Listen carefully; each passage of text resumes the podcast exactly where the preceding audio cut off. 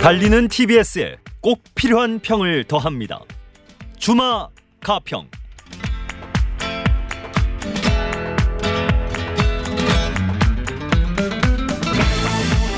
달리는 말에 채찍을 가하듯 더 사랑받고 신뢰받는 TBS가 되도록 쓴소리를 더하는 시간 주마 가평 말씀 나눌 두 분 김창룡 인제대 신문방송학과 교수 고재열 시사인 기자 나오셨습니다. 안녕하세요. 네, 안녕하십니까. 네. 오늘 말씀 나누기 전에 잠깐 지난 21일 국회 과학기술정보통신 방송통신위원회 아유 말이 기네요. 이 과방위 국정감사가 열린 날이었습니다. TBS 교통방송의 질의가 유난히 집중됐습니다. 일부 보도에서는 이 모습을 김어준의 뉴스공장 청문회라고도 표현했는데요.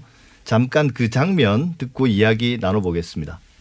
지금 TBS 안에서 벌어지는 좌파 해방구의 현장에 대해서도 문제의식을 전혀 못 느끼고 아까도 지금 저희 예를 들어서 김규리 씨라든지 말씀하시는 주진우 씨라든지 또는 이은미 씨라든지 이런 분 얘기하시는 것 같은데요. 이분들은요 순수 음악 프로그램 하고 있습니다. 한 번도 안 들어보셨죠? 그렇지 않습니까? 뭐라고요? 한 번도 안 들어보죠. 순수 음악 프로그램 하고 있습니다. 거기에 어떤 메시지가 있습니까? 야! 어디서 아까부터 안 봤냐? 본 적 있는 자 들었냐? 내 TBS 출연한 사람이야.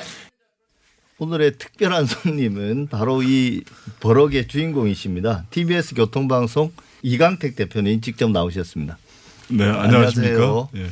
먼저 김창룡 교수님 그리고 고재열 기자 이 장면 어떻게 보셨습니까? 네, 저는 우리 이강택 대표님을 언론노조 위원장으로 먼저 알았었는데 잠시 어, 본인의 정체성을 언론노조 위원장으로서 그 당시에 이렇게 아주 음, 당당하게 답하신 것 같은데요. 어, 뭐 이것이 TBS의 영향력을 보여주는 단면인 것 같습니다. 그러니까 거기에서 예전에 관건이 됐던 게 KBS나 MBC 사장들이 어, 그런 이제 주로 타겟이 되고 또 그분들이 이제 목소리를 냈었는데 어, 거기서 이제 타겟이 되는 게 TBS가 됐고 거기에서 또 답을 하시는 방식도 어, 당당하게 하셔서 뭐 오늘 더 얘기를 더 나누겠지만 아주 저는 아주 흥미로운 모습이었습니다. 예, 김 교수님은 예. 어, 저는 방송이 정치인으로부터 칭찬을 받는 방송은 죽은 방송입니다. 그렇다고 뭐 문제를 계속 받아라는 건 아니지만 뭐 여야 막론하고 그죠? 여야 막론하고 정치적인 입장이 분명한 정치인 국회의원으로부터 칭찬받는 방송은 저는 방송으로서의 기본 감시 견제 역할을 제대로 못한다 이런 평가를 하는데요. 어 그래서 저는 칭찬받지 않고 문제를 지적받았다는 것은 한편으로는 다행스럽다 제대로 역할을 하고 있다 이런 평가를 하고 또 하나는 저 우리 사장님이 국감장에서 저렇게 큰 소리 치고 저거 어 저는 좀 문제가 있구나. 사장님이 감히 국감장에서는 국회의원이 최고 왕인데 거기서 보시면 아시겠지만 누구든 불러 세워놓고 국회의원들이 막 혼을 내고 고함을 치고 이런 모습 보고 굉장히 불편했는데 거기다 대가 막 고함 치는 이 TBS 사장님 보고 제가 깜짝 놀랐습니다. 아, 저럴 수도 있구나. 어, 저는 이 일반 시청자 입장에서 국회의원들이 저런 모습을 좀 안 보여줬으면 좋겠는데 이열치열 맞불 작전으로 저렇게 나가는 모습을 보고 한편 아까 당당하다는 표현을 쓰셨는데 아, 국회의원들이 굉장히 막고함을 치면서 어디 가르치러 들리나면서 난리가 나지 않았습니까? 예. 어, 저는 국회의원들의 자세가 문제가 있다는 걸 반어법으로 써서 그런 식으로 하지 말아 달라. 그런 점에 있어서는 앞으로 국회의원들이 정인들에게 뭐랄까요? 좀 부당한 그런 공격을 했을 땐 정인도 당당하게 그 표현을 저는 좋아합니다만 좀 더 되돌려줘서 이 시청자들 입장에서 그것을 보는 사람들이 아, 국회의원들이 왜 저런 식으로 할까 말하자면 거기 불려온 누나 너나 할 것 없이 사람들을 막 야단치고 그러지 않습니까? 단한 사람 예외가 있었습니다. 검찰총장. 그 앞에서는 국회의원들은 모두 나긋나긋하게 그 모습을 보는 국민들은 굉장히 기분이 나빴습니다. 왜 자기네들을 소개리치고 특정인에 대해서는 저렇게 나긋나긋한지 그런 모습들을 여과 없이 보아서 저는 오히려 TBS 이 청문회 이 자리가 굉장히 의미 있었다 생각합니다. 이제 뭐 김창룡 교수님은 뭐 국정감사 전반에 대한 평가와 뭐 정치 문화에 대한 평가까지 다 해주셨네요. 어 본격적으로 말씀 나누기 전에 이강택 대표님 예. 그때 왜 그러셨어요? 예, 그 경이야 어쨌건 네. 결과적으로 그렇게 꼭 좋은 모습은 아니고 보시는 분에 따라서 불편하실 수도 네. 있죠. 그래서 그 시민 여러분께 그리고 우리 청취자 여러분께 사과의 말씀 좀 드리고요. 근데 이제 그 당시에 제가 처음부터 이렇게 목소리를 높였던 것도 아니고요. 제가 네. 거의 모든 답변에 대해서는 굉장히 낮은 톤으로 조근조근하게 잘 말씀을 드렸습니다. 네. 그런데 이제 실제에 근거하지 않은 그리고 이제 상당히 정략적인 그러니까 예를 들면 제가 2006년도에 만들었던 프로그램을 가지고 그- 그 내용과 현재 TBS의 그 프로그램을 연결시켜서 뭐 이야기를 한다든지 이러는 거는 정말 좀 상식에 좀 어긋나는 거 아닌가. 그래서 좀 그 공정성 논란은 그 자체로 충분히 우리가 살펴볼 수가 있는데 그리고 제가 또 수긍할 지점이 없지 않거든요. 그런데 그 자체를 굉장히 정략적으로 이렇게 시비를 하시는 것은 그 논란거리로 만드는 것은 그건 좀 곤란하지 않느냐. 그러다 보니까 제가 저도 모르게 원성이 높아졌습니다. 결과적으로는 네. 하여간 죄송하게 됐습니다. 예, 예. 근데 뭐 그 정용계 의원은 끝까지 답은 안 하더라고요. 자기가 그걸 들었는지 안 들었는지. 예. 근데 이제 논란이 됐던 그 김규리, 이은미, 이 주진우 씨가 그런 라디오 진행하는 라디오 프로그램 거기에 대한 우리 청취자 의견부터 일단 한번 들어보고 이야기 나누겠습니다. 개인적으로 이은미 씨를 노래가 좋아가지고 아니 저는 그냥 음악 프로그램으로 생각하고 정치적인 성향이 만약에 들어갔었더라면 제가 이렇게 음, 듣지는 않았을 것 같아요. 목소리도 되게 좋으시고 그래서 어, 그래서 들었던 것 같아요. 주진우 기자가 다른 데 나오면 이제 정치적인 발언을 하는데 뭐 주진우의 아닌 밤 중에 거기서는 그렇게 그런 느낌을 받은 적은 별로 없는 것 같은데 프로그램이 중요한 거지 누가 진행하느냐는 뭐 그 다음 문제인 것 같아요. 퐁당퐁당이랑 주진우의 아닌 밤중에 아니요 정치적인 부분은 못 본 것 같아요 그때 저번 뉴스 공장에서 시간 없어서 퐁당퐁당 잠깐 나온 거 빼고는 그거는 정치인이 상관할 문제가 아닌 것 같아요. 왜냐하면 청취율로 답하니까. 어떤 사람이 음악 프로그램을 진행을 하는 것은 방송국이랑 청취자가 선택할 문제고 그분들한테 권리가 있는 문제이기 때문에 정치권에서 그거를 왈가불가할 계제는 아니라고 생각이 들어요. 진행자들이 본인 정치인들의 취향에 맞지 않으니까 자기들한테 호의적이 않은 사람들이 진행하니까 싫어하는 거겠죠? 다른 이유 없죠 뭐. 네, 뭐 프로그램의 내용이 중요하지 진행자의 뭐 정치적 성향, 성향이 이렇게 중요하냐. 그런 진행자 관련된 시비는 뭐 정치인들이 자기의 어떤 호, 호에 따라서 만들어내는 것일 뿐이다 이런 반응이 지배적인 것 같습니다. 뭐 이런 논란들이 빚어진 이제 근본적 이유는 그동안 지속되어 왔던 그 TBS의 뭐 편향성 혹은 불공정성 논란인 것 같습니다. 먼저 고재일 기자 네. 전체적으로 봤을 때 TBS에 대한 편향성 시비 어떻게 생각하십니까? 일단은 TBS에 대한 편향성 시비가 어, 박원순 서울시장에 대해서 나타났느냐를 체크해 볼 필요가 있어요. 네. 그러니까 왜냐하면 이 실질적인 이렇게 오너십 그러니까 TBS가 편향될 가능성이 가장 큰 부분은 박원순 서울시장에 대한 것이거든요. 그래서 이 TBS가 시정 홍보만 하고 늘 시장 홍보만 하느냐 이게 문제가 돼야 되는데 전혀 그것에 대해서는 얘기가 없는 거예요. 네. 그러니까 어떻게 박원순 서울시장님 한테는 섭섭할 정도로 네. 내 방송에서 내 시비도 일어나지 않는 거야라고 할 정도로 그러니까 물론 이제 잘하시는 거지만 근데 음. 예전에 이전에 어떤 그 서울시장과 관련된 미디어들은 전부 다 땡 우리가 땡 오뉴스라고 그랬잖아요. 그냥 네. 시장 동정 보도하고 시정 홍보만 하고 그쳤어요. 근데 그거 외에 어 이제 시사의 영역으로 들어왔는데 그럼 그걸 할 수 있는 일인가 없을 것인가?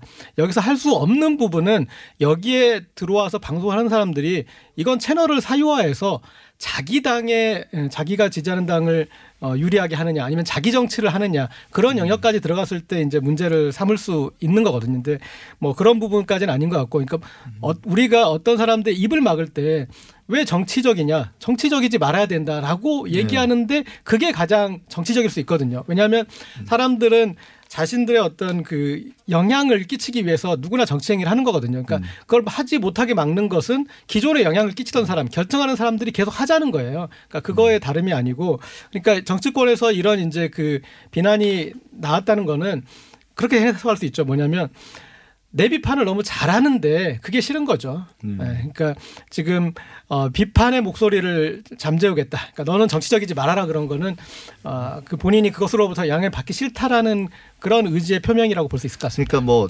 편향성을 공격하면서 정치적이지 말라는 이야기가 곧 그- 그걸 이제 뭐 이 정치학에서는 비정치의 정치학이라고도 뭐 이야기하는데 그게 결국은 이제 기성 체제를 그대로 유지하자는 그런 말인 거죠. 그런 말씀을 이제 좀 비판하신 건데 어 김창룡 교수님은 이런 시위에 대해서 전체적으로 어떻게 보고 계십니까? 일단은 이 TBS 편향성뿐만 아니라 모든 방송 언론의 음. 편향성 여부는 정치인이 판단할 수 없다는 대전제가 있습니다. 네.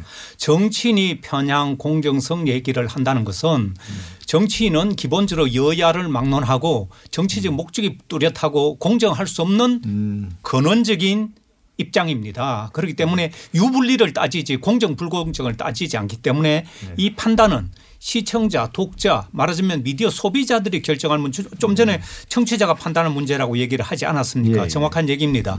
지금 미디어 환경이 바뀌어서 이런저런 이야기들을 많이 들을 수 있기 때문에 만약 정치적인 편향성이 그렇게 심하거나 어, 시청자들이나 청취자들이 이건 안 된다고 판단했을 때는 아마 생존 자체를 하기 어렵습니다. 그런 말씀을 드리고요. 김규리, 이현미, 주진우 이런 사람들이 나와서 이런 프로그램 만들어 가지고 시비를 거는데 사실은 이런 사람들은 이명박 박근혜 정부 과거 10여 년 동안 블랙리스트에 들어가서 방송에 출연 자체가 그렇죠. 제한되거나 네. 극히 일부의 목소리만 들을 수 있었던 그런 아픈 과거가 있었던 사람들인데 민주주의는 다양성이 굉장히 중요하고 소수의 목소리를 들을 수 있는 그런 시스템이 바로 민주주의 제도입니다. 그래서 어떤 일방적인 누구는 방송 출연 자체를 못하게 한다거나 이런 사람들은 나와야 되고 나와서는 안 되고 이런 얘기를 한다는 것은 방송 제작의 자율성을 침해하는 그런 행위가 되기 때문에 방송법에서도 방송 자율성은 보장하고 있기 때문에 정치인들이 합법이냐 불법이냐 그런 걸 따져야지 편향되느냐 불공정하냐 이런 얘기를 하면 오히려 방송 제작의 어, 자율성을 법으로 보장해 놓고 있지 않습니까? 네. 어, 그런 부분에 대해서 침해 우려가 있기 때문에 네.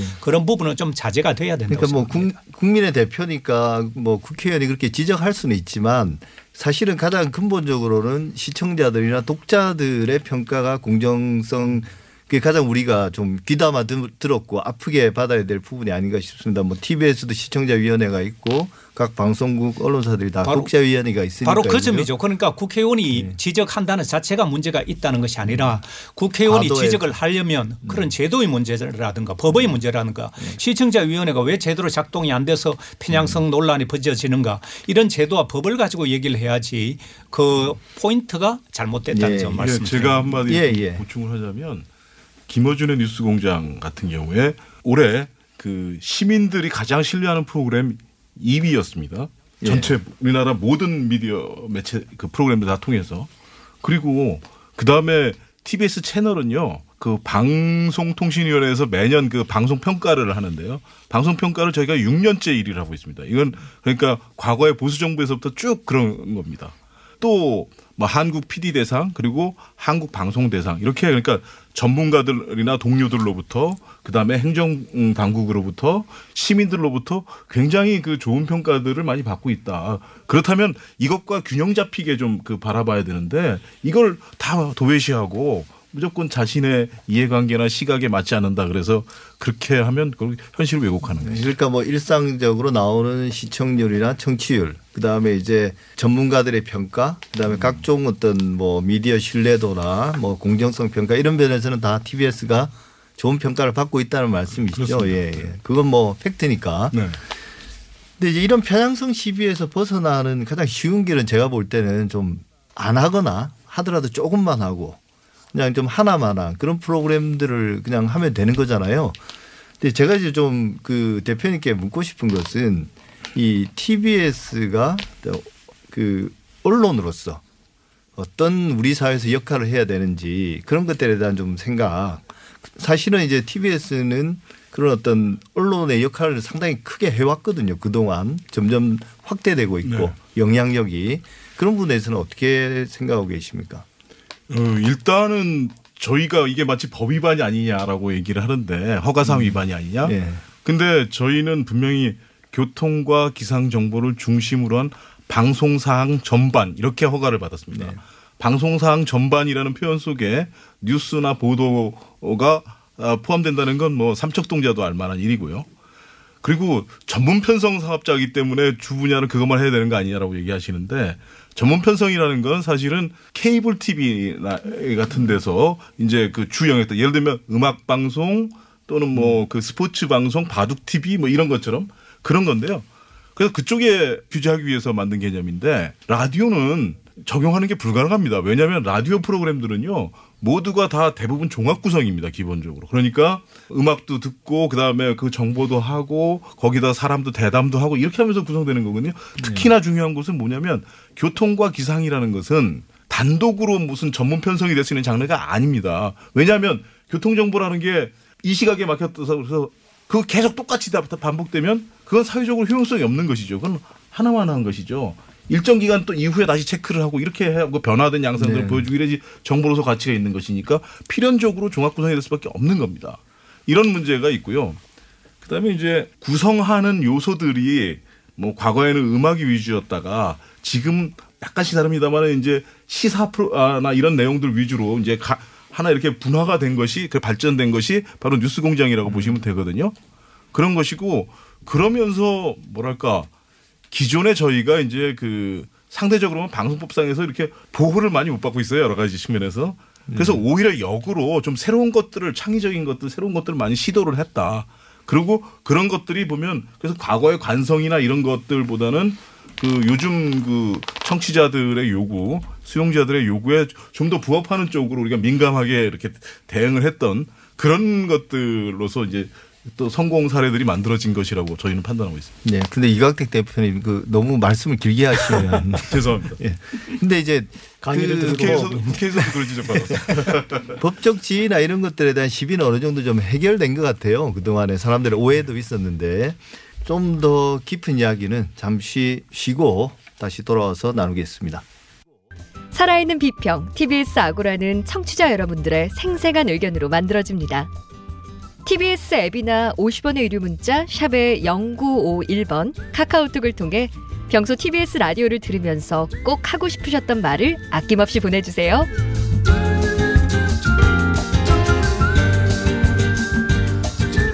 주마가평 김창룡 인제대 신문방송학과 교수 고재열 시사인 기자 그리고 이강택 TBS 대표와 말씀 나누고 있습니다. 우리가 좀 다시 그 편향성 문제로 네. 돌아가 가지고 결국 이제 TBS의 편향성 시비의 핵심은 뉴스 공장이지 않습니까? 청취자들 의견 한번 들어봤습니다. 같이 한번 들어보시죠.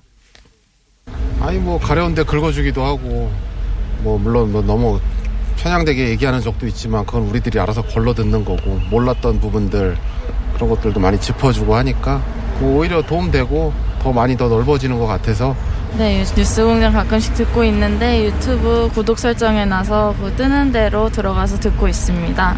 너무 편향적인 거 아닌가도 생각을 해봤는데 어쨌든 그게 편향됐더라도 들어볼 필요도 있고 그걸 가지고 스스로 판단을 할 때도 도움이 될 거라고 생각을 합니다. 다양한 사람들 의견을 들어야 되니까 완전한 중도는 아니긴 한데요. 예, 그래도 또 너무 한쪽으로 치우친 것 같지도 않고 약간 중도에서 약간 진보 쪽이 아닐까. 일단은 그 시사적인 부분에 대해서 어떻게 생각을 하고 또 다른 사람은 어떻게 이야기를 하는지 그게 궁금해가지고 들어본 거죠. 편향적이다는 생각 들지는 않고요. 아 저렇게 도 얘기할 수도 있겠구나. 균형을 잡으려고 노력하는 것처럼 저는 보여서 이렇게 조금 더 세게 얘기해도 괜찮을 것 같다라고 저는 생각을 했었어요. 제 귀에 좀 들어오는 건 그런 것 같습니다. 일단 좀 다르다. 아마도 이제 그게 다른 언론들이랑 좀 다른 색깔들이 있다는 거고 그게 이제 우리 사회 전체의 다양성을 좀 높여준다. 어, 시각의 측면에서. 그리고 이제 그것도 귀에 들리더라고요. 그 알아서 걸러 듣는다. 뭐 편향적이라고 맨날 비판하지만 우리가 다 알아서 걸러 들으니까 걱정하지 말라. 그게 아마 정치인들에게 오히려 하는 말 같기도 한데요. 고철 기자님 그 네. 우리 사회 전체 뭐 저널리즘 혹은 시사 프로그램들 거기서 이제 뉴스 공장이 갖는 의미 이런 것들은 어떻게 좀 볼 수 있을까요? 일단 사회자가 유별나죠. 그 보통의 이런 시사 보도의 사회자는 어, 중립 가치를 이제 최우선으로 치고 본인은 주로 발언을 줄이고 어, 패널들끼리 같이 토론하게 하는데 어, 김어준 공장장은 사회를 보면서 본인도 플레이어로 같이 뛰죠. 네. 그래서 같이 적극적으로 어, 어떤 이슈에 대해서 해석하는데 그런데 이제 그 저는 이 현대 저널리즘에서 음, 중요한 역할은 통역사거든요. 이 통역사라는 게 언어의 통역사가 아니라 이슈의 통역사입니다. 이슈의 통역이 왜 필요하냐면 현대 사회는 문제 구조가 복잡하기 때문에 이 구조를 설명해서 청취자들에게 이게 왜 중요한지 왜 우리가 살펴야 되는지를 그거를 얘기해 줘야 돼요. 그런데 지금 현대 저널리즘이 서툰 것 중에 하나가 그 내용인데 어, 김어준 공장장이 여기에 탁월하죠. 이번 조국 장관 가족 수사에 관련해서는 분명 검찰이 이해상충하는 대목이 있다. 검찰 개혁과 관련해서 개혁을 하러 오는 장관에 대해서 견제할 이유가 있고 그래서 그것에 대해서 적극적으로 수사로서 이렇게 견제하는 그런 모습이 보여 이해할 수가 없는 부분이죠. 왜냐하면은 20명이 넘는 검사가 50명에 넘는 수사관이 그리고 70번이 넘는 압수수색을 하면서까지 처음부터 해야 될 이유가 없는 거잖아요. 그런데 그게 들어갔으면 이거는 검찰의 이해와 맞닥뜨려서 한번 이 우리가 들여다봐야 된다. 그래서 검찰의 주장을 어, 반박할 수 있는 서사. 지금 그 서사가 유일하게 나온 게 뉴스공장이거든요. 네. 자 이렇게 어, 조국 장관 부인이 오촌 조카에게 이용당할 수도 있다. 여기는 피해자일 수도 있다. 그런 관점에서 한번 들여다봐 준 거잖아요. 나중에 어느 쪽이 맞는지 모르겠지만 중요한 것은 이건 방어권의 일원으로서 어, 이렇게 한번 들여다봐줘도 되는 대목인데 어, 그런 것들을 청취자들에게 문제 구조를 검찰이 말한 문제 구조가 아니라 어, 다른 어떤 이 방어권의 관점에서 본 문제 구조를 그려줬다라는 데서 저는 의미를 아, 줄수 있을 것 같습니다. 네, 그런 의미에서 사실 99%의 언론들도 편향된 거죠, 사실은. 맞습니다. 네. 뭐 어찌 보면 이런 편향성 시비가 TBS의 문제만은 아니었던 것 같아요. 아마 TBS가 영향력이 커지니까 그 시비가 더 커진 것 같은데 예전 같으면 뭐 조선일보도 한참 셀 때는 항상 편향성 시비의 대상이었고 그 뒤로 이제 JTBC도 그랬고요. 뭐 공영방송이 항상 그랬고 어, 이런 어떤 미디어들이 전체적으로 이 편향되는 현상들은 뭐 우리나라에서도 뭐 많이 나타나고 있고 전 세계적인 현상인 것 같기도 합니다. 이강태 대표님. 예.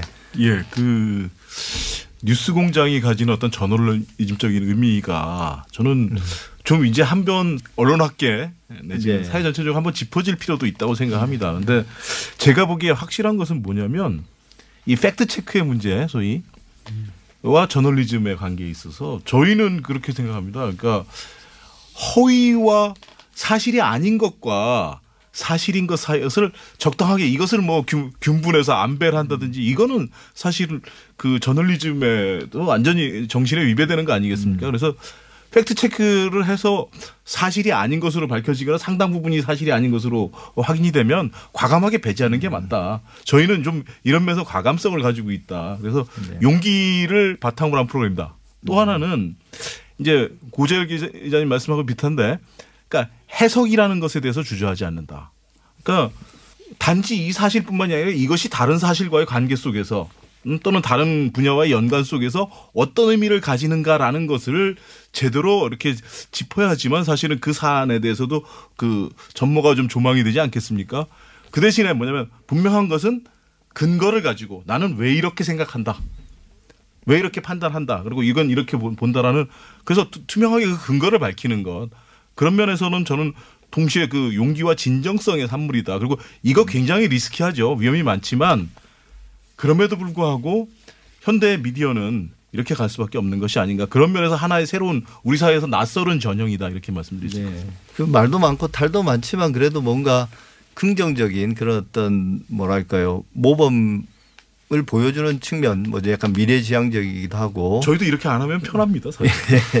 안전하고. 그래서 뭐 대표님도 나오셨으니까 우리 마지막으로 그 TBS의 어떤 비전이나 이런 것들에 대해서 한번 마지막으로 말씀들 한번 해주시면 좋을 것 같습니다.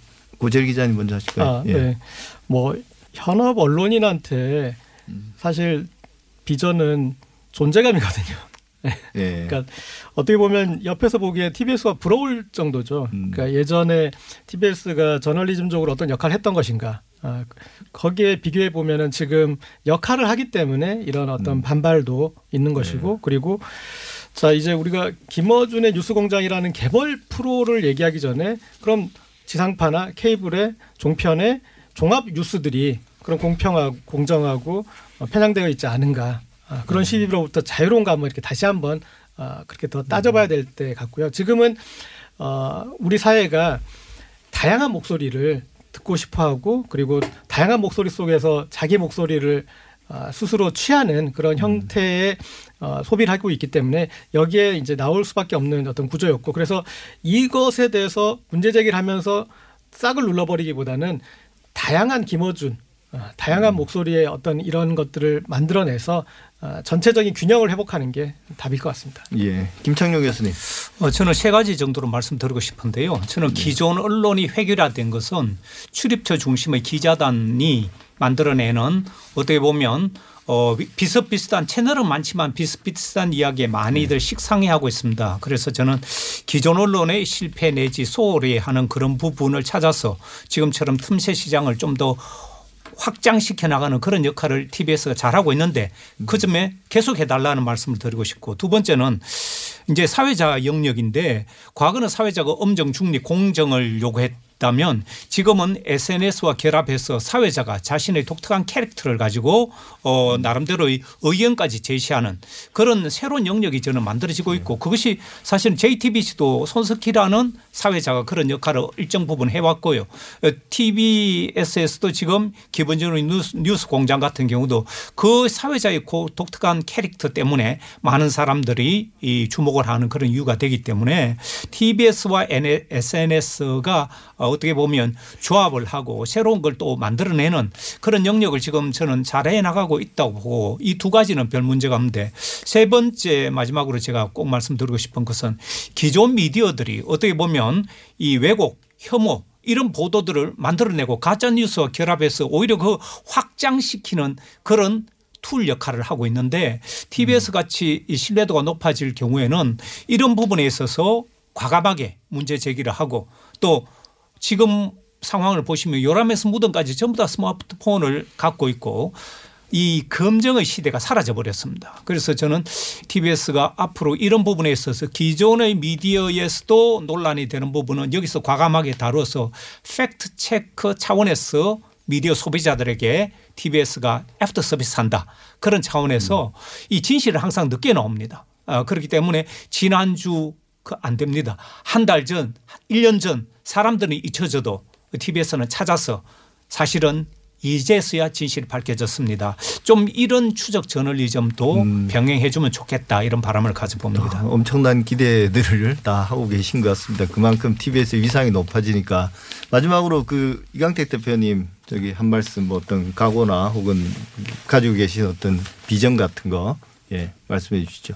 예, 두 분의 말씀에 저도 전폭적으로 공감하고요.